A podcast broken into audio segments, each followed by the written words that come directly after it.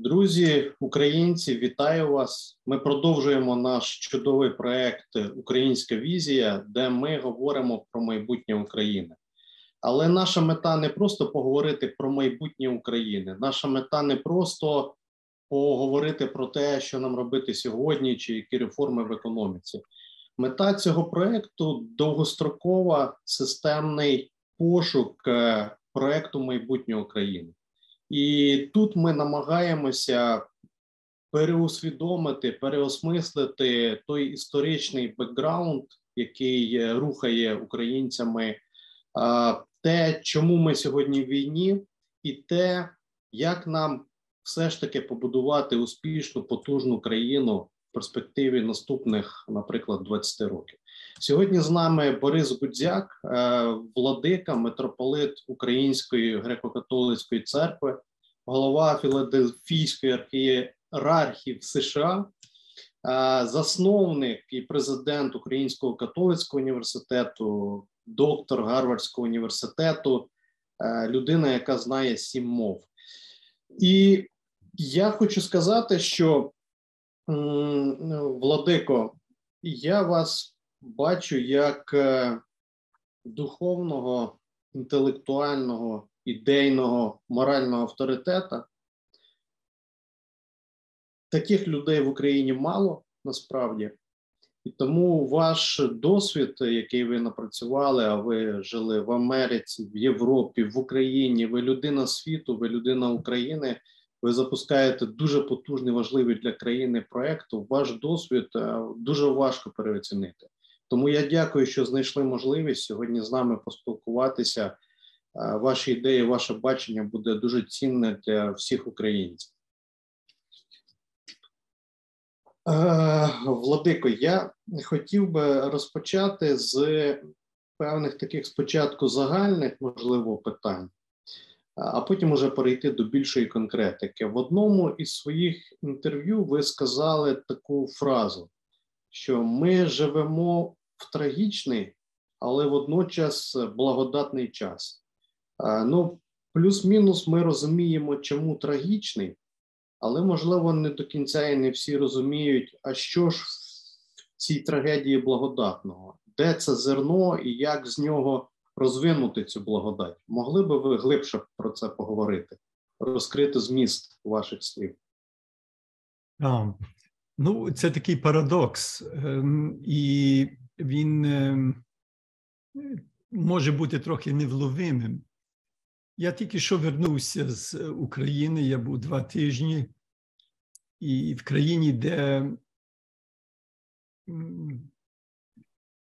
похорони є молодих людей є на щоденному порядку. Я був у Львові, Києві, е, в Бучі, в Ірпіні.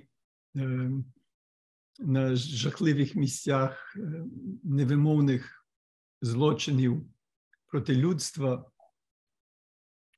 Зустрічався я з е, вдовами, сиротами, е, батьками полеглих. Над головами в першу ніч пиркали, знаєте, дрони, шагеди, вибухи. Е, після мого від'їзду у Львові був цей момент, знаєте, коли десяток людей вбили ракети, це, що стається в щоденному порядку по цілій Україні. Але одночасно я зустрівся з особливою вітальністю, такою насиченим життям. Е, там, де смерть, там життя е, увиразнюється. Е, воно виходить з, з якихось таких банальностей, воно смакується. Я відчув, що в Україні сьогодні є глибше розуміння життя, глибше, ніж було колись в Україні глибше, ніж воно, скажімо, є зараз в контексті, де я знаходжуся. Хоча, правду сказати, е, Філадельфія, Чикаго, Сент-Луіс, Балтимора це є міста, е, в яких є більш небезпечно ніж в Києві чи в Львові. Тут вночі була стрілянина, і батько і дитина загинули. Процентово, пропорційно в деяких американських містах є більше смертей від вогнепальної зброї, ніж в час війни в багатьох містах України. Отже, небезпека всюди є, смерть всюди є, життя всюди є, але коли є е, така трагедія, ми починаємо думати про основні речі, чим є ця смерть, чим є життя, які є наші відношення. Е, Україна носить травму від ХХ століття, можна сказати, багатопоколіневу. Е, були цілі хвилі геноцидів.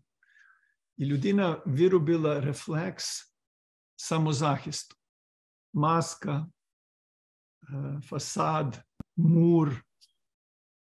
І ціла наша політична драма є пов'язана з тим, що в нас не працюють довірливі е, законом забезпечені структури, бо кожен шукає, як себе зберегти. І це і породжує нашу корупцію. Ми не довіряємо один одному, не довіряли. А тут раптом, е, вернувшись, е, мабуть, другий раз з України після великого вторгнення, я в Нью-Йорку собі усвідомив, що того, що я бачу на вулицях е, Нью-Йорку, я не бачу в Україні. В Нью-Йорку чи в Сан-Франциско є дуже багато людей, які живуть на вулиці, які лежать просто на тротуарах. Цього я не бачу в Україні. Е, помимо того, що є 14 мільйонів біженців, 6 з яких є внутрішньо переміщеними особами в Україні ну не видно багато таких, знаєте, таборів біженців. Е, ця вся драма, яка відбулася в Німеччині е, кілька років тому, як сирійські біженці приїхали до Німеччини, і, очевидно, це люди іншої культури, е, іншої національності переміщувалися. Але в Україні неймовірні зміщення, і ці люди не є на вулиці, вони не є в основному в е, таборах. Відносно убоге українське населення допомагає людям, які є ще біднішим. Отже, ця трагедія викликала щось дуже шляхетне в нашому народі, і появилася нова солідарність і співпраця. Е, і цей Давид стоїть проти Голіафа, збираючи всі свої Е, відносно скромні сили.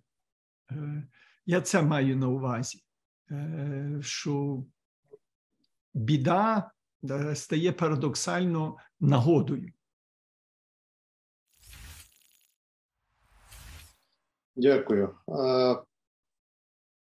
Ну, Більшість давньогрецьких філософів вони казали, коли вчили про життя, що Якщо ти хочеш справжнього життя, ти повинен е, роздумувати про смерть, повинен розуміти, що це таке, і тоді ти будеш розуміти, наскільки ти крихкий, наскільки ти недовговічний, і будеш цінити життя і фокусуватись на самому головному. І ви правильно підмітили, що е, смерть кожен день в Україні воно дійсно е, оприявлює або кристалізує саме життя, воно показує цінність цього життя, і що ми в буденному житті його часто не цінуємо насправді. І е, Україна знову проходить через горнило війни, через е, виживання, через захист і право на існування. І Україна народжується. Мені здається, що Україна народжується по-справжньому за останніх 30 років ми досить довго ще були в цьому такому в парадигмах Радянського Союзу ми рухалися в Сталінській державі, і лише там десь з 2014 року в нас почало почали народжуватися нові люди, нові громадяни, які думають по-іншому. Почала формуватися нова прослойка людей. І от е, я хотів би вас тут запитати: у вас є е, унікальний кейс, е, просто унікальний, на якому треба вчитися і яким треба надихатися. Це кейс Українського католицького університету. Я бачу багато програм навіть сьогодні, коли створюються якісь стипендіальні програми в західних вузах для українських студентів. Ну, це класна стратегія, в принципі, тому що ти запрошуєш талановитих дітей, які вчаться на заході і там часто і залишаються. Чому ви вирішили зробити по-іншому? Чому ви вирішили створити університет в Україні? А а це величезне завдання, непросте завдання. І а, яка історія на сьогодні? На що це вплинуло? Які результати? От, от трішки про цю історію і роль самого університету. Ну, е, історія має дуже глибоке коріння. Ще в 905 році митрополит Андрій Шептицький хотів для українців, які були маргіналізовані в Австрійській імперії, е, створити навчальний заклад, університет. Не вдалося до Першої війни. Так, от е, е, після Другої світової війни Львів був е, складовою частиною Польщі. Польська влада також не дозволяла, не допускала українців так свобідно вчитися. Знаєте, тоді в польських державних університетах був створений український тайний університет, який потім мігрував до Праги згодом після Другої світової війни до Мюнхена. Тобто були різні спроби е, створити свій університет. Е, в Західній Україні. Ем, і коли Йосиф Сліпий був випущений, видворений радше з Радянського Союзу в 63-му році, він приїхав до Риму в лютому місяці, 25 років від 39-го року, майже чверть століття, е, він був поза поза е, контекстом, але він завжди був академічною особою. Він був ректором Богословської академії у Львові, яка за планом Андрія Шептицького мала стати університетом. І, будучи на свободі, не маючи вже кайдан жодних ні австрійських, ні польських, ні нацистських, ні е, радянських. Він в перших місяцях, не маючи ні землі, ні будинків, ні професорів, ні студентів, ні коштів, він задекларував створення Українського католицького університету і почав його будувати фізично.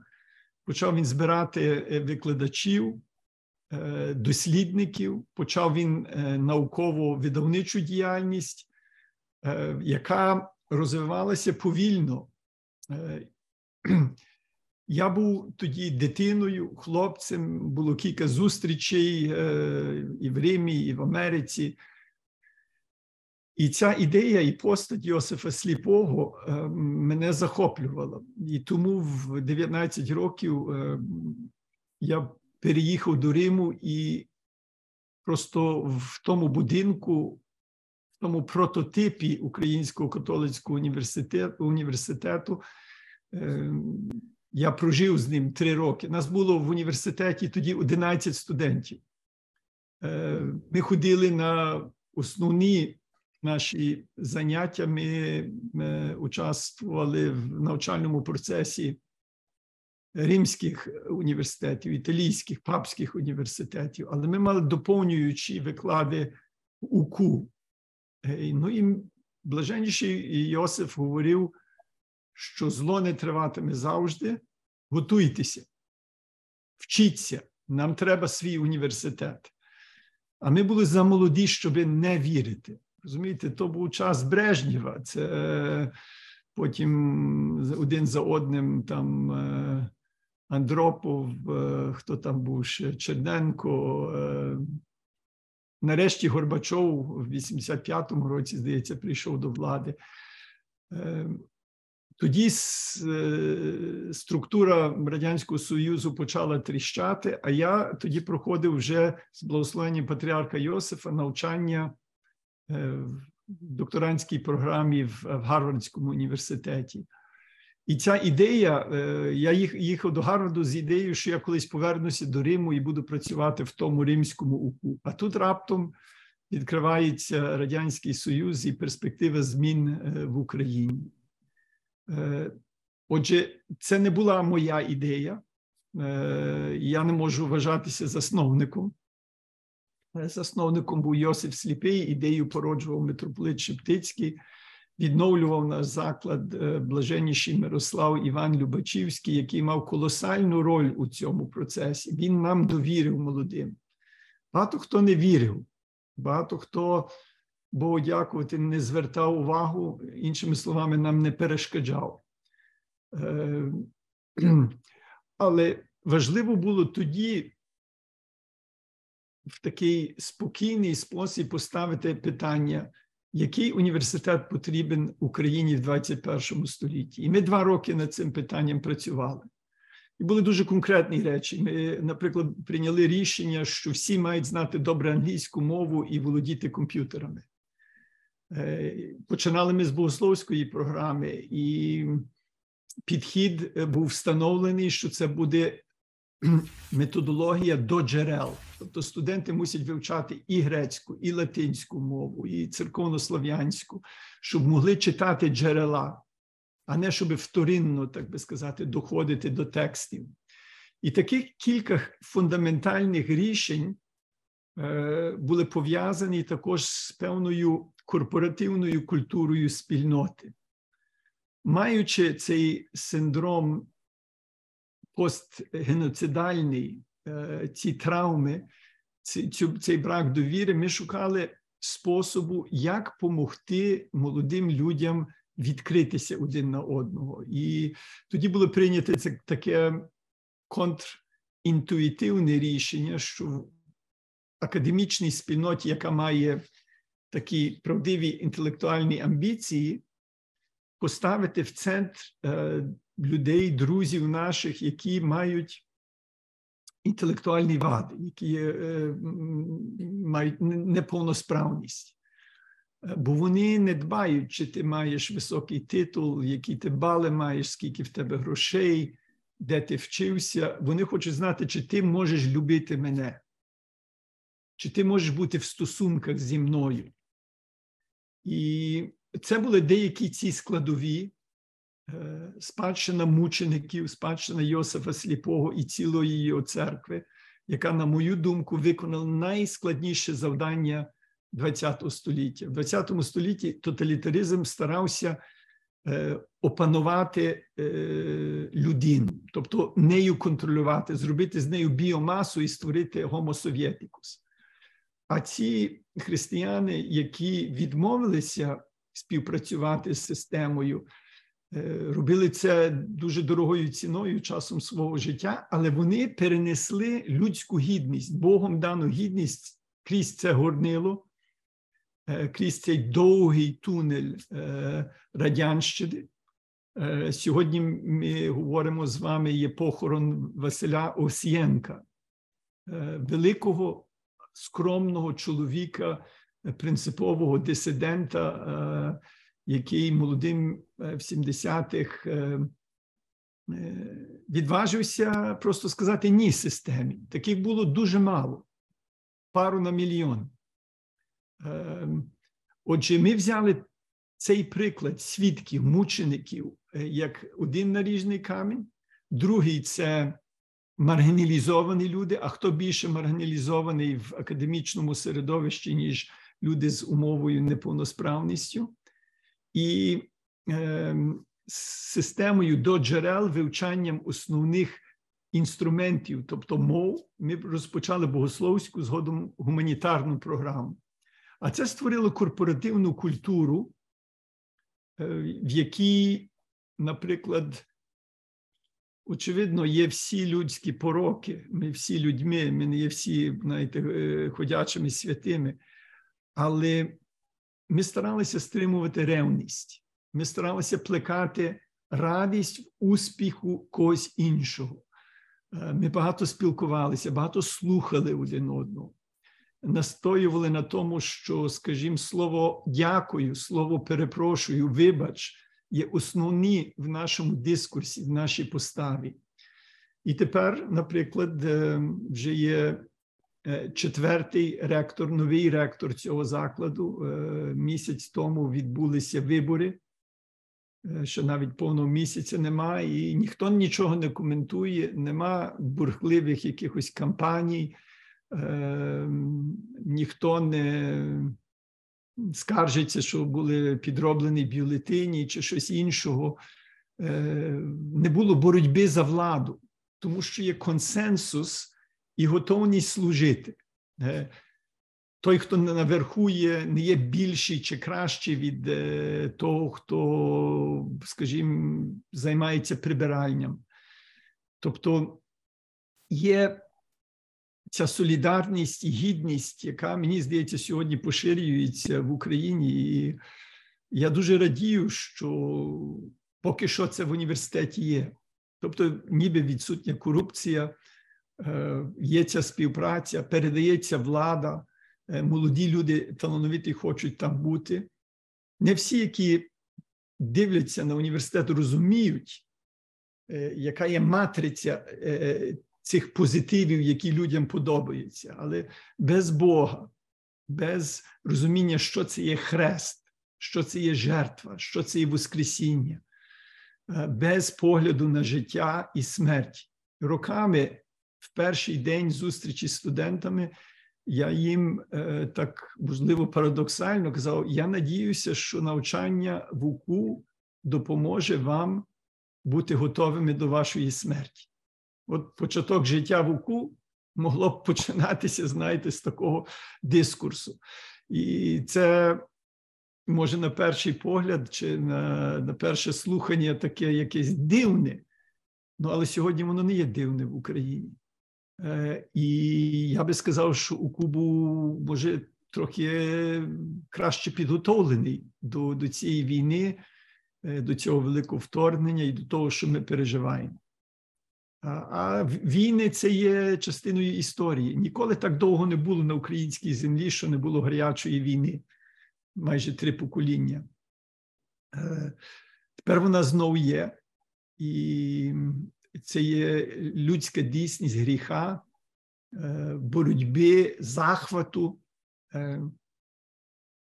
Отже, цей університет старався враховувати від самого початку ці цінності, ці істини. Е, і поки що поки що їх тримається. Чи воно так завжди буде? Може також бути дегенерація, можна бути, знаєте, можуть початися сварки, якісь боротьба за, за своє місце, перетягання ковдри на себе і так далі. Я я вам дякую. Це є дійсно прикладом е, двох речей для мене. Перше, це лідерство. Завжди має бути хтось, хто це бере і робить. А друге, це правильно закладених принципів. Тому що людина живе тим, що в неї закладено в свідомості, в її філософії життя. І от як ви показуєте, що ви заклали правильні принципи, і це живе, це дає результати, це дає енергію. Це це дуже класний приклад. От е, скажіть, будь ласка, таке питання: от хто для вас в історії України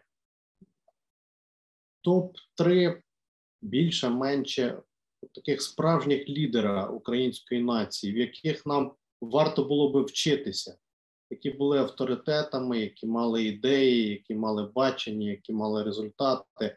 От хто ці люди і чого б ми в них могли навчитися сьогодні? Ну, для мене, може, я би поставив на перше місце митрополита Андрія Шептицького. Ви маєте книжку, яку я поручаю всім. Це Мирослава Мироновича книжка яка е, е, дуже так, мені здається, ефективно е, передає певні основні методології е, Андрія Шептицького. Я вважаю, що це е, беззаперечно найбільший українець ХХ століття. Е, його ще відкривають. Він і пророк, і пророк в тому сенсі, що він бачив і інтерпретував дійсність, і його різні е, відрухи, плани, е, тексти е, і проекти вони лишаються актуальними. Він він помер 1 листопада 44-го року, це вже майже 80 років тому, але його ми щойно починаємо розкривати. Очевидно, я мав нагоду жити з його наслідником Йосифом Сліпим, який в діаспорі в 60-х, 70-х, е, ранніх 80-х роках він помер в 84-му. Він був, може, найбільшим українцем е, у відсутності української дипломатії, українських послів України. Він е, е, їздив до різних країн, його приймали президенти. Ем, і е, він сколихнув цілою нашою спільнотою поза межами України, яка в 60-х роках вже так трошки розплавлювалася. Роз, е, асиміляція е, навіть повоєнних іммігрантів, які вже до 20 років були поза межами України, просувалися швидко. Попередні хвилі української діаспори е, також вже, скажімо, тратили і мову, і зв'язок, знаєте, з, з Україною. Можливо, певний фольклор лишався там бареники, е, вишванка, але е, було питання, як бути, і чи взагалі ми будемо. Йосиф Сліпий казав так: церква живе в підпіллі, є Бог над, над нами. Е, зло не буде вічним, і треба нам триматися і пройти це випробування. Ем, отже, це була ну, особлива нагода три роки жити під одним дахом е, е, з такою з такою людиною. Я думаю, що нам ем, не таланило завжди на великих політиків. Е, тепер сьогодні Володимир Зеленський є е, поза Україною майже канонізований багатьма. Е, важливо пояснювати людям. Думаю, що сам президент це розуміє і в такий чи інший спосіб підкреслює, що він пішов за народом. Тобто народ його випереджував. Народ був на фронті 10 років тому. Народ був на майданах, на яких, мені здається, Володимир Зеленський не був. Але Господь доторкнув його певним е, пальцем, і людина змінилася. Війна змінила, смерть змінила е, людину. Я думаю, я йому бажаю і, і всім українським лідерам цього тривалого процесу навернення до глибинних цінностей. Бо без цього е, нема великого лідера. Ем, минулому я думаю, що Володимир Великий прийняв доленосне рішення. Е, прийняття християнства з тим прийшло письмо, календар, ну, основні такі е, координати нашої культури на на ціле тисячоліття. Ем, більш сучасні люди, які для мене були такими знаковими, це, наприклад, Євген Сверстюк. Е, він не був організатором, е, не був політиком, але це була е, людина з дуже тонким аналізом і субтельною мовою, ну і таким сталевим хребтом, тобто він не гнувся, не йшов на компроміси з неправдою. Це кілька, знаєте, осіб, які. Але я думаю, що було дуже багато характерних людей, людей з таким. Е, вони, може, не не всіма відомі. Я записував інтерв'ю з представниками підпільної церкви. Е, вони мене будували. Е, історії, скажімо, жінок, дружин священників, як вони своїми дітьми з чоловіками пройшли Сибір. Е, вони могли піти на компроміс, вони цього не зробили. Вони потім верталися і були такими свідками надії. Я думаю, що це є ті особи, які відіграли ключову роль в нашій історії, навіть якщо ми їх загально не знаємо імена, а повинні пізнавати. Владико, дякую. Я думаю, багато є невідомих героїв України, яких ми не знаємо. Скажіть, от для того, щоб Україна по-справжньому народилася,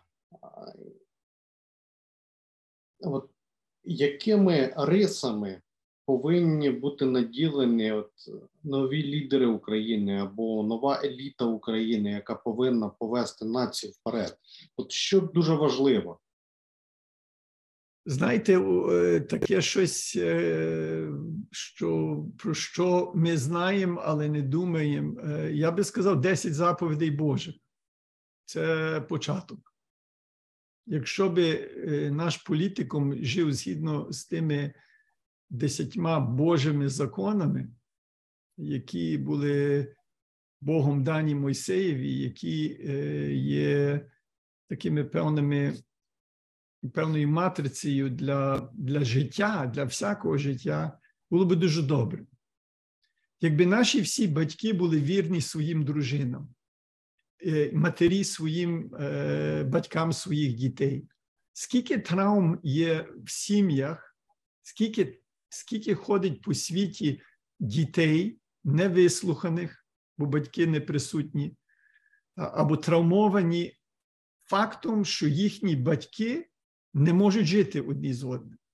Е, ми, священники або психологи, е, супроводжаємо людей десятиліттям, тому що в сім'ях нема порядку, нема нема базових, е, базового співжиття, елементарних речей. Люди не терплять один одного. Ем, тут треба знаєте, бути обережним, бо дуже легко моралізувати. Але ви ставите питання, на яке я думаю, що є е, об'єктивні відповіді. От, скажімо, тих 10 заповідей. не кради, не бреши про когось, не наговорюй, е, не жадай ні майна, ні, знаєте, дружини когось іншого. Це дуже упрощує життя. Це все підносить, якщо якщо ці е, пункти є забезпечені. А зокрема, якщо ми маємо Бога перед собою, якщо ми вміємо в неділю відпочити. Люди сьогодні не вміють відпочити. Люди є гіперстресовані, гіперстимульовані, е, а нам треба, антропологія показує, треба, знаєте, той один день на сім відійти від від, від справ, бути з родиною, е, бути з Богом коли, коли ми бачимо Бога, багато чого об'єктивізується, бо інакше ми все маємо у собі. І ми самі є, знаєте, суддями всіх ситуацій. А ми на це не маємо сили. І ми тому плаваємо і бентежимося, і втомлюємося, чуємося, знаєте, виснаженими. Коли ми довіряємо, що ми є в Божих руках, що світ є в Божих руках, е, що ми маємо великого і доброго батька, і ми його дітьми, ну є комфорт, є розслаблення, знаєте, є, є мир, є радість. От таке. Я думаю, що було би добре нам відновити свідомість про ті е, основні Божі закони, які е, все ж таки супроводжали людей тисяч, тисячами років. Дякую, дякую вам. Е, скажіть, з вашої точки зору, в чому сила українців? Або які цінності чи внутрішні основи, які ми могли би закласти в основу майбутнього нашого поступу? Ну, е, українці е, ні ДНК, ні е, нічим іншим метафізично не відрізняються від інших людей. Я я не є прихильник, знаєте, якихось таких думок, що хтось має якийсь монополь моральний. над цінностями, чеснотами, так само, як ніхто не має монополю над пороками. Тобто ми всі люди є. І що є найсильніше в, в українців? Те, коли вони є людьми. От Любомир Гузар ем, сформулював таку фразу: хочу бути людиною, хочу ставати людиною, чим раз більше бути людяним. Ми в УКУ, так знаєте, мали приземлену форму, ми казали бути нормальним. Це так трошки, може, з певним певною іронією е, сказано, але це цей сам принцип. Ем, тобто в малих речах бути вірним, в малих речах е, з, е, в сім'ї, з людьми на роботі, з людьми на вулиці, шанувати людей, шанувати один одного. І в цей час ці риси, ці чесноти, мені здається, акцентовані в українців.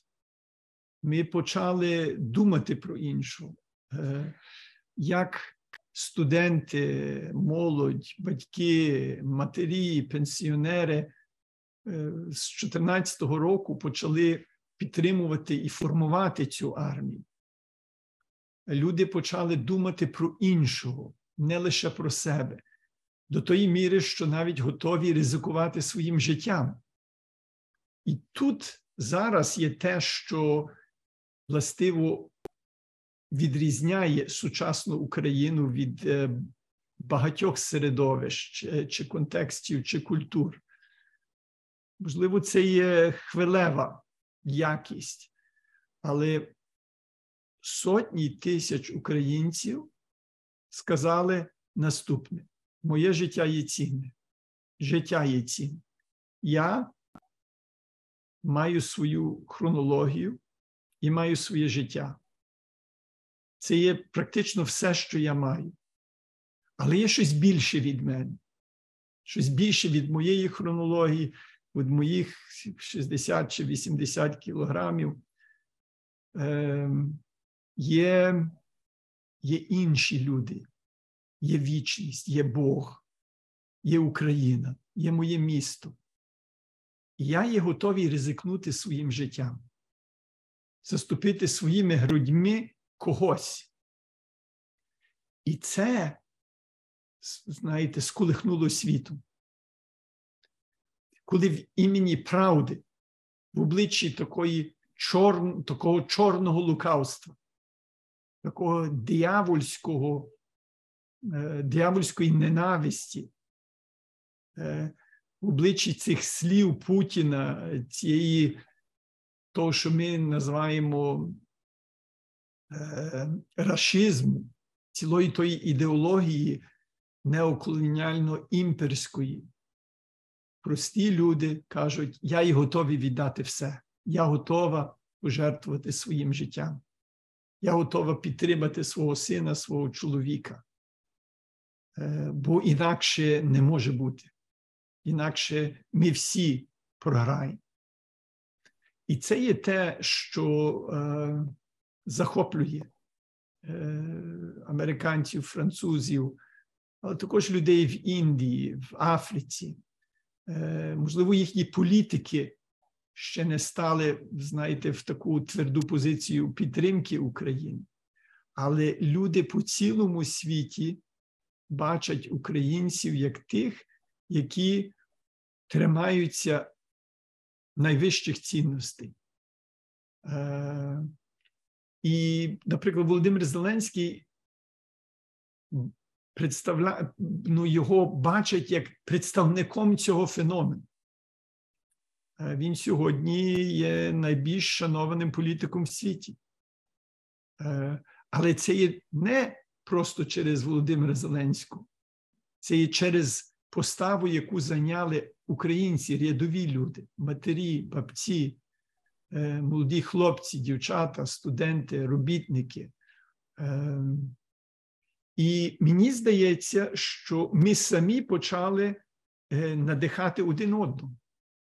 Тобто хтось дивиться на це, на сусіда, на знайому і каже: Це є приклад. Це приклад для мене. Тобто, це стало такою, таким циклем чеснот. Одна чеснота, одна жертва, одне добре діло породжує інше.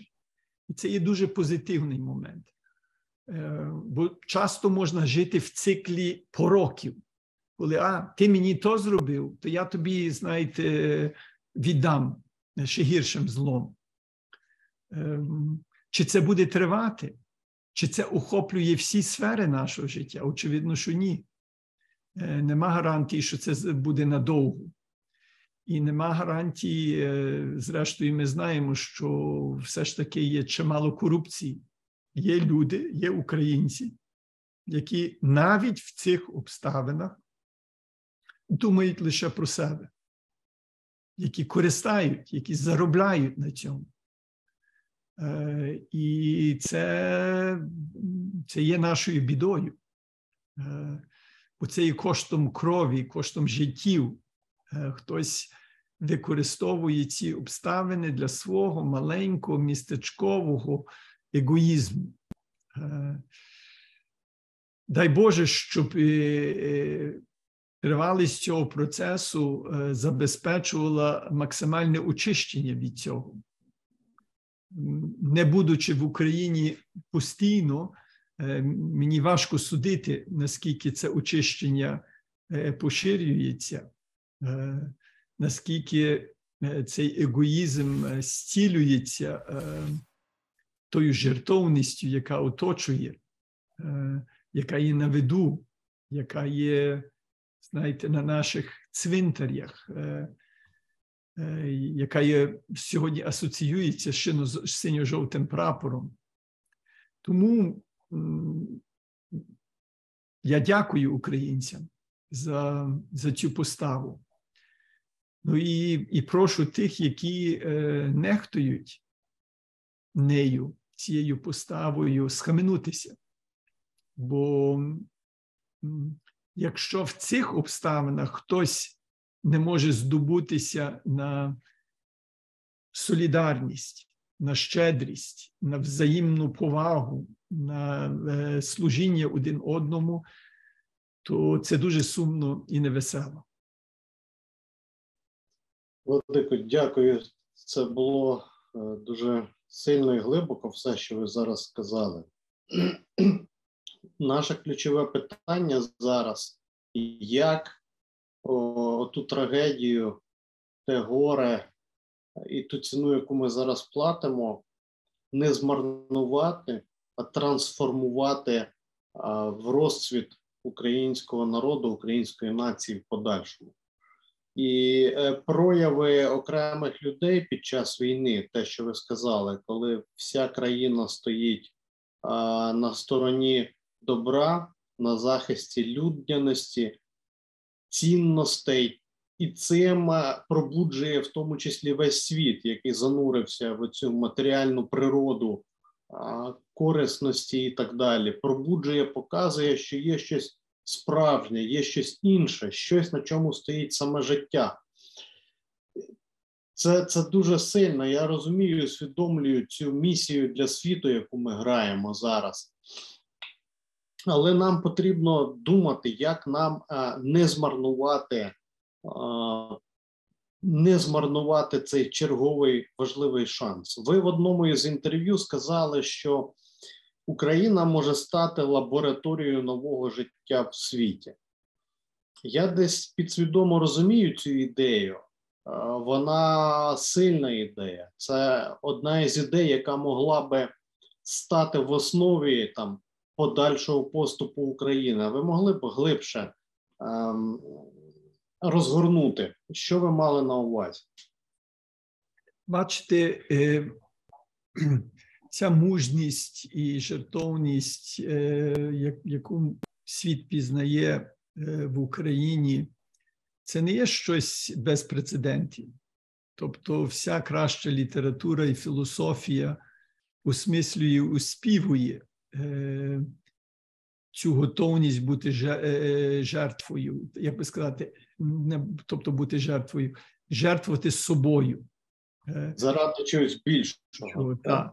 Ціле християнство є побудоване на Христі, на тому, що сам Бог пожертвував своїм сином, і що ця жертва і ця смерть принесла нове життя, Воскресіння. Тобто е, українці не відкривають е, щось небувало, чого, знаєте, світ не бачив чи не було в історії. Але що є е, новим? Новим є сьогоднішня комунікація. Тобто, сьогодні те, що відбувається в Україні, навіть в малому якомусь селі, десь на фронті, чи під шагедами, знаєте, в Одесі чи в Миколаєві, це все блискавично перейдеться на весь світ. В деталях, знаєте, з краплями крові, з е, сльозами і з усмішкою, е, з мемами і, знаєте, з гумором, завзяттям, і це дуже сильно комунікується. Воно і дуже безпосереднє. Воно воно просто промовляє до сердець. І воно рикошетом вертається. Тобто воно стає дискурсом. Знаєте, е, коли були війни в Європі, ну десь там був фронт, а хтось е, просто був на городі чи на ниві. І може, десь там, знаєте, в неділю в церкві через когось щось е, почув. Хтось вернувся з фронту покалічений і розказував, що сталося за останній рік чи два. А тут щохвилини е, безпосередня інформація, і ця інформація вона може давити, і так воно є, е, це травмує, бо ми маємо інформацію про велике злочинство, про, про кривди про, про геноцидальні прояви.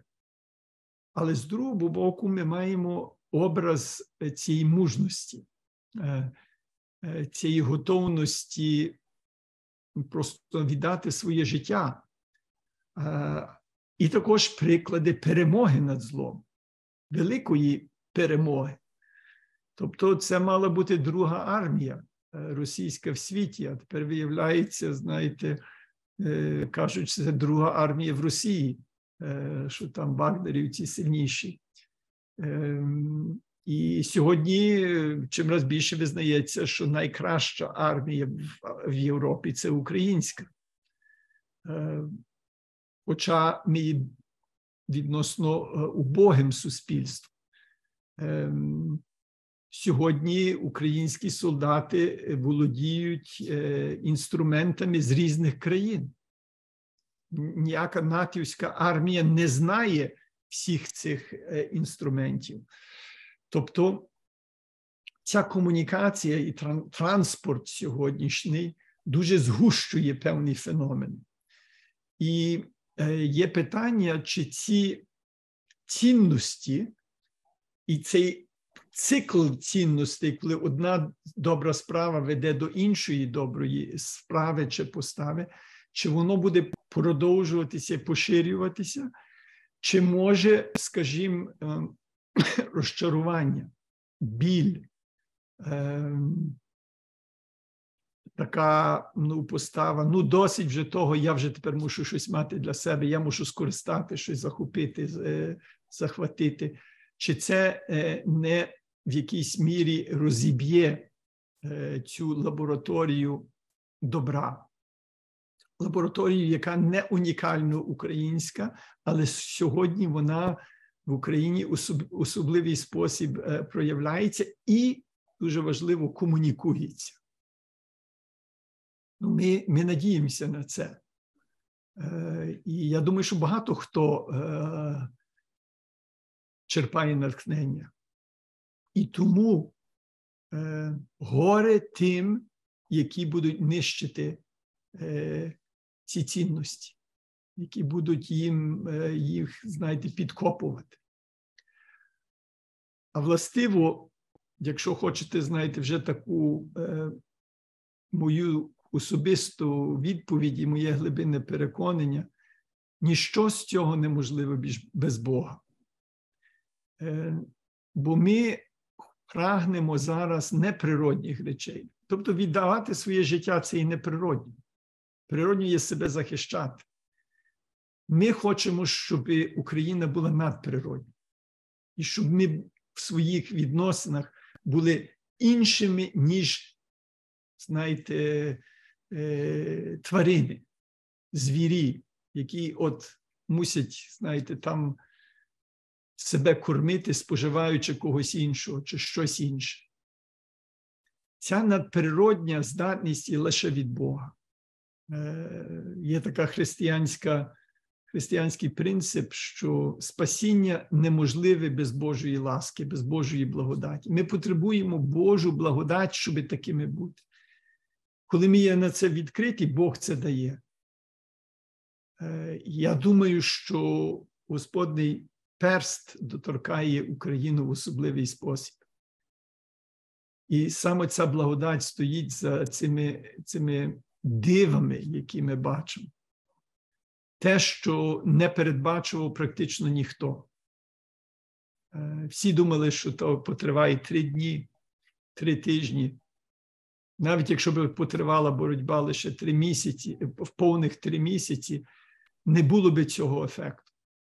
А ця постава і ця жертовність е, триває вже півтора року. Якщо не сказати вже 10 років, бо властиво війна почалася, і перші жертви були е, на початку 2014 року. Владико, я вам дякую. Це сильний меседж знати про те, що Бог з тобою в одній команді. Дуже сильний. Я вірю, що воно так і є. Я знаю, що в нас краще, якщо ми є разом в одній команді з Богом. Так, так. Я більше хочу сказати, що наш проект, е, оцей, це один із проєктів, які ми зараз робимо. Він якраз спрямований на те, що українці нам у нас дві задачі. Одна задача це перемогти, але інша задача побудувати країну. Тому що часто ми перемагаємо, відстоюємо і розслабляємося. От зараз цього не можна робити. Нам потрібно перемогти і побудувати країну. І це не станеться за 5 років, це більше можливо. Потрібна системна довга воля і системні довгі дії. От в мене до вас останнє питання, оскільки в нас обмежений час. Якби ми поглянули на Україну через 20-30 років, це це успішна країна, вільна країна, де люди самореалізовуються, де є достаток, де є духовний розвиток. Це країна, яку поважають в світі, яка не просто когось переганяє, доганяє, а яка є цінною для світу якимись своїми ідеями, сенсами, прикладами. От з позиції сьогоднішнього дня для того, щоб так сталося через 20-30 років. Які цеглинки ключові ми зараз маємо закласти? Які топ-5, топ-6 пріоритетів, на що ми маємо зробити фокус? Що ми маємо зараз запустити для того, щоб через 20-30 років Україна стала тією, якою я коротко її змалював? От яке ваше бачення? Е, Ну, є одна передумова е, це є перемога у цій війні. Е, без неї годі собі уявити щасливу і процвітаючу Україну, годі уявити собі взагалі наше існування. Бо якщо Росія переможе, то правдоподібно буде черговий геноцид який обійматиме цілу нашу землю і цілу нашу культуру, нашу духовність, е, наше буття. Е, це є е, дуже важливе сьогодні. Далі є важливо берегти своє серце.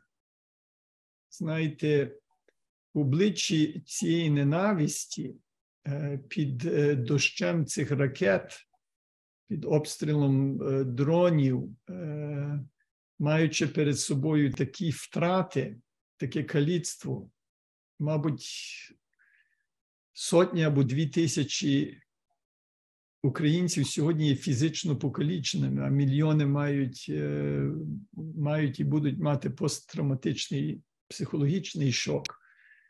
В обличчі цього всього є цілком природньо е, угірчуватися.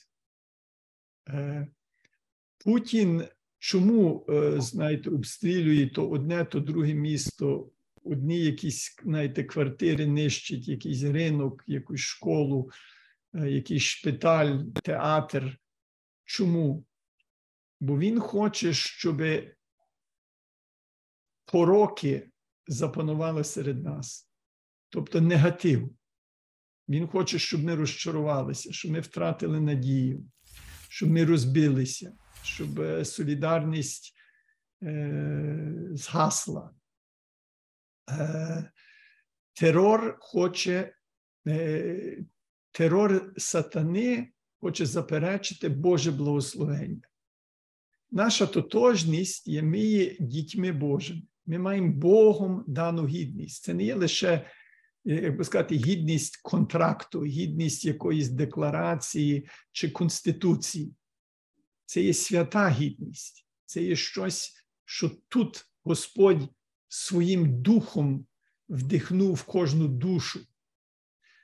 І е, ціль соратників диявола, а Путін таким став, є це знищити. І ми бачимо, які диявольські, він дуже добре знає, в кого він стріляє. І ціль є щодня вбити кілька простих українських людей, крім боротьби, знаєте, е, нападу на, на фронтах. Ем, нам важливо є берегти своє серце, не дозволити Путінові там влізти не дозволити е, тому рашизмові стати, е, е, у нас відзеркалення. От ми будемо лише, скажімо, ціль, ціль, підступна ціль є, щоб ми стали лише простими такими, як вони. Путін що старається зробити з Заходом? Пропаганда ця вся остаточно не, не вірить, що вона переконає людей, а вона посіє сумнів в західних цінностях. Ви такі самі, як ми. Ми крадемо, ми вбиваємо, ви також це робите і робили. Е, Отже, розмазати цінності, розмазати героїзм, розмазати все добро е, і так зробити, щоб це було в людській душі, в людському серці. Тому нам треба берегти своє серце, нам треба любити, нам треба сміятися, нам треба співати, е, нам треба вміти, е, знаєте, відмежовуватися від від того жахіття, навіть коли це є дуже безпосереднім. Це є надприроднім, ми потребуємо Божої допомоги. Бог каже, це дуже складне складне слово, воно для людей неможливе любити ворога свого. Ну як любити того, який тебе вбиває? Зокрема, коли єдиний спосіб самозахисту є ту людину вбивати, бо вона вб'є і дітей, і, і, і, і сусідів, і кого тільки завгодно. Е, тут є глибокі парадокси, для якої, для яких вирішення ми потребуємо Божої допомоги тут, тобто себе берегти е, в душі. Е, я маю таку інтуїцію, що пісня українська може бути для нас дуже важливою. Музика це найбільш універсальним засобом спілкування. Е, він може об'єднувати е, людей різних мов, різних культур, і в музиці є всі сенси. Ми можемо оспівувати свою печаль, своє кохання, свою радість. Е, ми можемо оплакати свої втрати, свої е, програші і успівати свої е, перемоги і підйоми, е, польоти. Я е, надіюся, що українська пісня буде е, відроджуватися. Е, з тим є пов'язаний і гумор, і, і символічність, бо ми не можемо закритися в цьому лисі. Ми потребуємо трансцендентних засобів, щоб стояти поза і понад цим. Е, потім є стратегії, тактики, знаєте, щодо політики, економіки, е, суспільного життя. Е, я думаю, що плекання родини буде дуже важливим, сім'ї, допомогти людям краще жити в подружжі, бути кращими батьками, бути щасливими дітьми. Остаточно таким лакмусовим папірцем цього проекту будуть усміхнені діти. Чи будуть діти, чи їх буде багато, і чи вони будуть щасливими і в мирі. Е, це є то, що я найбільше бажаю Україні. Дітей, багато дітей, усміхнених дітей, здорових, щасливих, немовлят, школярів, підлітків, студентів. А вони вже все решта зроблять. Владико, я дуже вам дякую. Е, ваш цей останній промова про те, що я спробую перекласти, про те, що економічні стратегії, політичні стратегії, все те інше це другорядно. Важливо це те, що у вас живе в серці, які у вас живуть енергії, які у вас живуть там думки, щоб ми не скотилися в помсту, щоб ми не скотилися в ненависть, в зло, бо це з'їсть нас самих зсередини. Це це дуже важливий поінт, така завершення нашої сьогоднішньої бесіди. Оце джерело всередині нас, воно є надважливе в як такий фундамент в закладенні майбутнього нашої країни. Я вам дуже дякую за те, що знайшли час за ваш вклад в наше спільне творення цієї візії майбутнього. Я вам хочу побажати міцного здоров'я, ще багато років життя, продуктивних, продуктивної праці, тому що ви багато робите для України і таких українців, як ви, нам точно потрібно ще.